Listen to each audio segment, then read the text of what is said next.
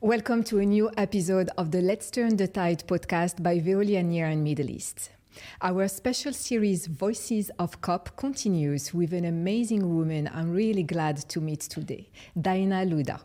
Dinah Louda is the president of the Veolia Institute, an independent space for collective thinking, a platform for discussion and debate to carry out forward looking work at the crossroads of the environment and the society. Dinah is also an advisor on international relations to the CEO of Veolia and a member of the ethics committee. In today's episode, we will explore the role of Veolia Institutes in the fight against climate change and her experiences in COP meetings.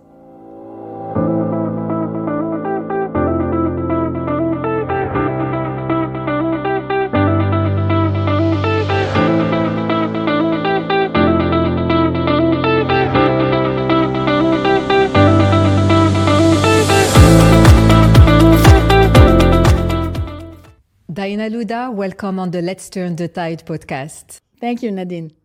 Glad to be here. Thank you. It's a real pleasure to have you on, uh, on our special series, Voices of COP. How are you doing today? Very well, very well. Waiting to hear what comes out of the COP 28. Same here. right.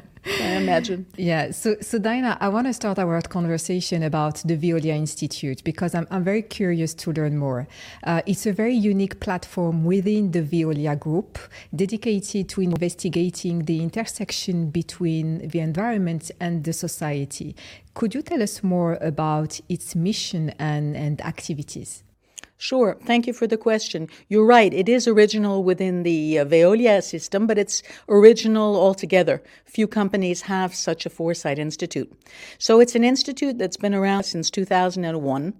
And the idea was to have some kind of small institution that would be at the interface or a kind of platform for discussions and conversations with civil society, with the academic community, with researchers, in other words, stakeholders that we don't necessarily know as well. And the idea was to have a platform for discussion that goes both ways. So listening to these outside stakeholders from academia and research and NGOs would bring would shed light on some of Veolia's thinking, and in the other way, we would bring into the conversation in a low profile way some of Veolia's uh, experiments, experiences uh, with water, waste, and energy all over the world.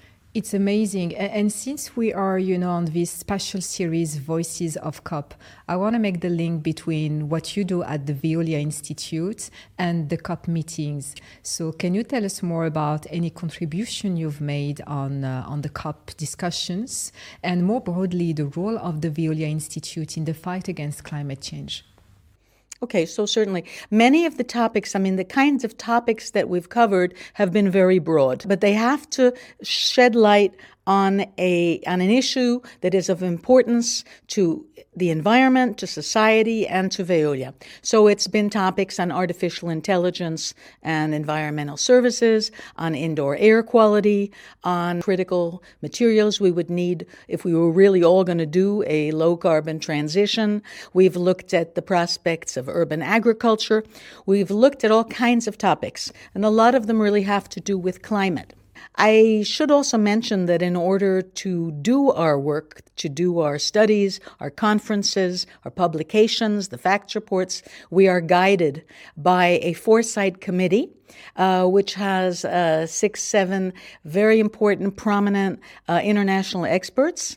And so they shed light, they help us, they help us identify topics, people to work with, institutions, and that's a huge help. We also have gone to COP uh, with certain publications and certain discussions. I should mention that since 2015, um, the Veolia Institute has been accepted as an NGO observer by the UNFCCC. So that means that, unlike the, the, a company, uh, we are seen as a contributor to the to the discussion, and we can actually do our events uh, within the blue zone where we have, you know, select uh, parties, so we can be with the other parties within that blue zone, uh, and so we can have conferences in the blue zone, but of course also in the green zone for a wider sharing with civil society, and we do both. I'm curious to know how does it fit the work that you do at Veolia because Veolia is a private organization and what you do is at kind of the intersection of you know private public uh, so just tell us more about that what we're trying to really do is uh, build a conversation uh, as I said, in both ways. We really, the Institute is here to listen. We're not selling anything, we're not promoting anything. We're here to listen to trends in society and listen to people that we don't always listen to. The Institute is a Veolia Institute.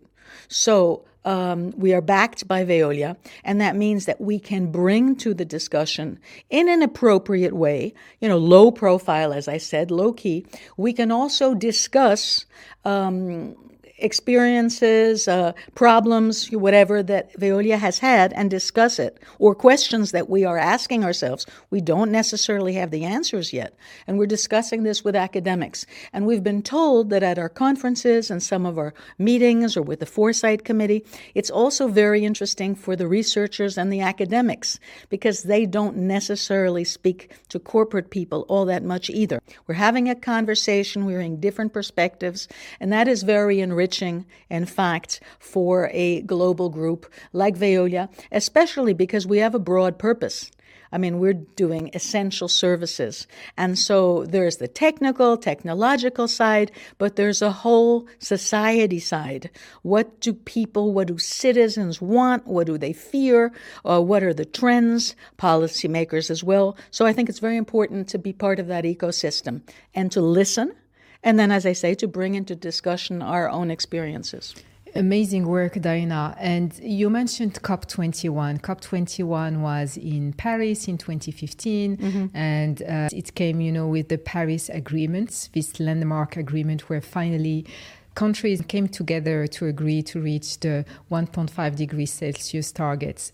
So I want to have more your personal, you know, experience. And can you share any insights? Um, moments that you know uh, were quite impactful for you? Sure, thank you. Yeah, it was well, it was a you know huge event. It was a huge event, and since it was in Paris, yes, Veolia and the institute participated actively. I mean, it was very exciting. It was groundbreaking. Of course, it wasn't perfect. You know, the Paris Agreement was not perfect. There was nothing uh, compulsory about anything, and a lot of people didn't come or didn't sign. Uh, and there was no mention whatsoever of fossil fuels. So, of course, there was criticism. Nonetheless, it was an enormous moment of global environmental diplomacy.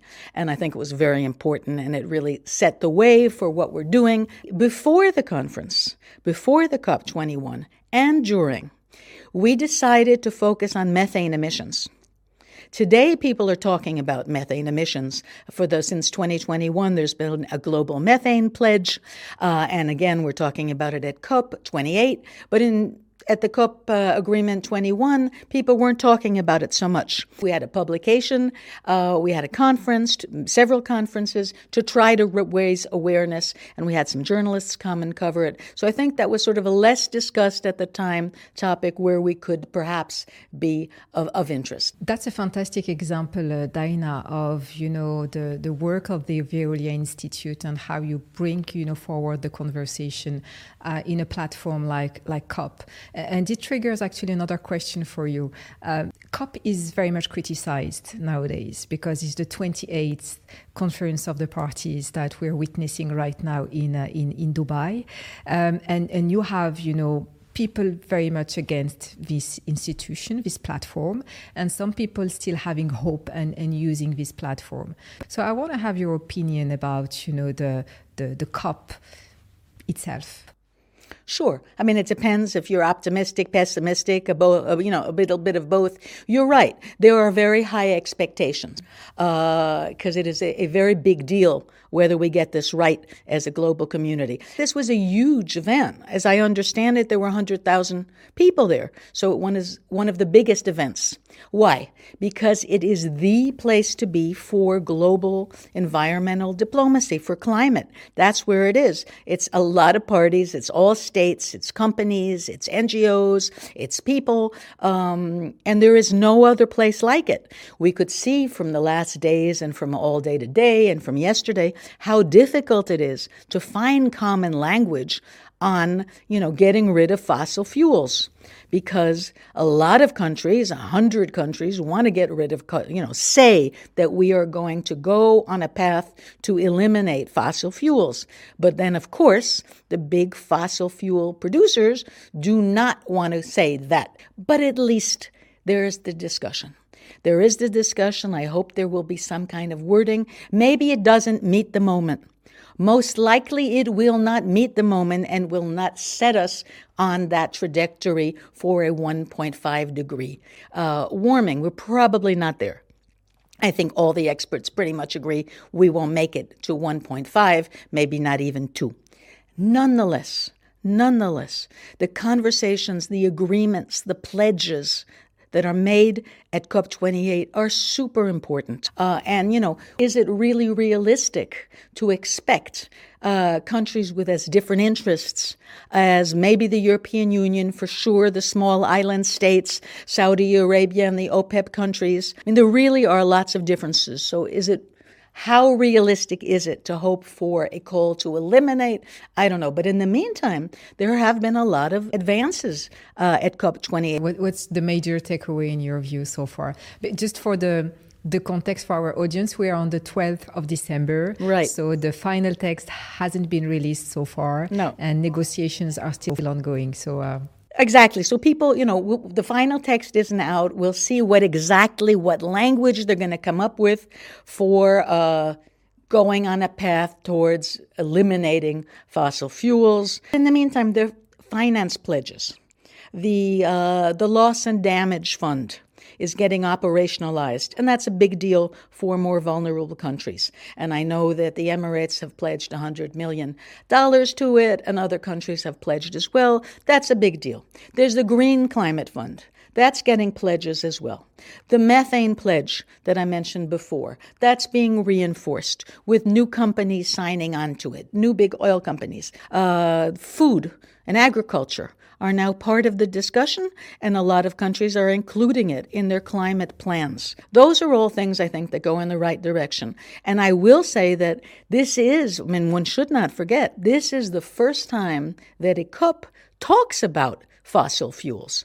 It's mentioned. It was never mentioned in the past. I mean, you know, it was it was the elephant uh, in the room. Nobody talked about it because you couldn't get it into the agreement. So now they're discussing: should we say reduce? Should we say eliminate?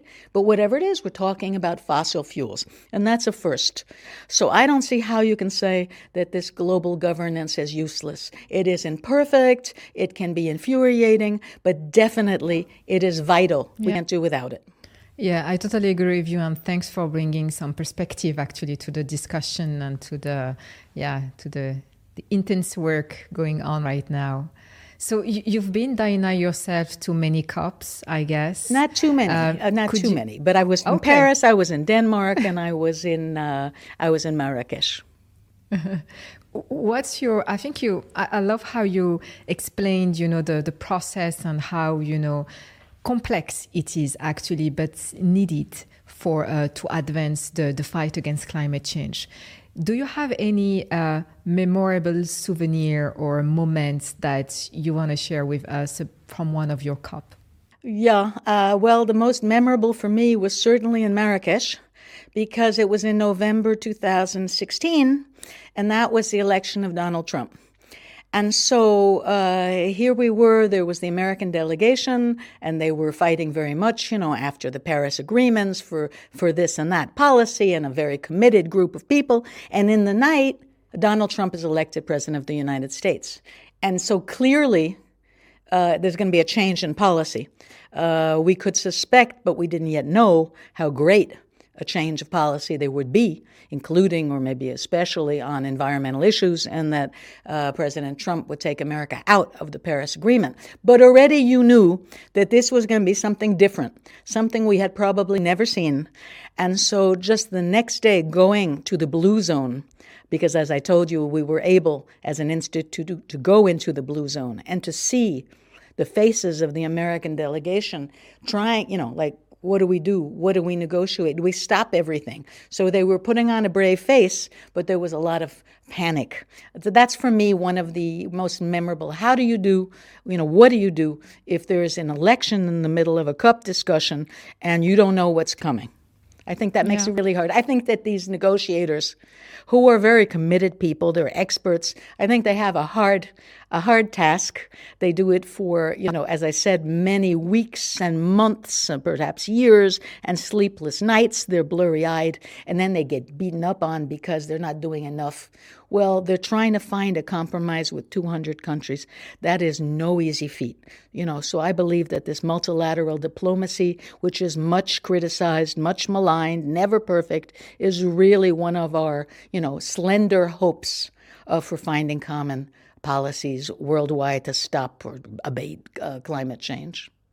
Absolutely, and, and your example shows how complex those discussions actually are. And it reminds me what the COP28 president said that uh, a COP is a highly politically charged uh, a platform mm-hmm. and that's yeah that's actually that so we're nearing the end of, of our podcast and our episode with you diana i want to ask you because uh, COP28 is happening currently in Dubai and it created so much momentum on the ground. I've seen so many schools, kids at COP. I've seen so many people discussing now about climate and realizing its effect in their lives and taking action. So, what could be, you know, your final message to our listeners to um, keep going on, on, on the climate, you know, action? Well, you just said it. Keep going. Uh, don't lose hope. It's a long road, but every little bit counts. Mm. Every little bit counts. I mean, we are probably, as we said earlier on, not on track for 1.5 degree warming. So there will be consequences we need to face. Uh, but every little bit matters and everybody can play their part. We can still decarbonize the economy. It involves everybody. It involves states that set the regulations. It involves cities that adopt different policies that are more or less climate friendly. It involves companies producing goods and services in such a way that it is not emitting or emitting as little as possible. And it involves all of us, citizens. I mean, we make choices every day that are good for the planet or not. We can think about it, and worry about it or we can neglect it completely, but we are all every day making choices. Um, and so, not to say at all that this is up only to individuals, but individuals do have a role to play. They can make a lot of noise, uh, they can push for measures, they can complain when the measures don't go far enough, and all of that is very helpful, and they can be aware that they make a difference because, you know, failure really isn't an option. We all have part of the solution. At the COPs, we they do highlight, showcase solutions. It's a long hill, that it's complicated, that there are no simple solutions, so simply criticizing isn't going to do it. But there should be criticism to go forward faster yeah. because it is an absolutely essential issue, but that we all have our role to play. Absolutely. Thank you, Diana. And the Veolia Institute is a fantastic platform as well for those discussions. Thank you very much. Thanks for asking all these questions. Thank you. Thanks for coming on the Let's Turn the Tide podcast. And we hope to, to see you soon in Dubai next time. Thank you very much. Bye bye, Nadine. I really want to thank Diana Louda for her time and insights today. It was a pleasure to have her on the Let's Turn the Tide podcast on our special series, Voices of COP. Please don't forget to subscribe to our YouTube channel, Veolia Near and Middle East, and search for Let's Turn the Tide on your favorite podcast platform. We are not yet done with our special series, Voices of COP, so please stay tuned for our upcoming episodes.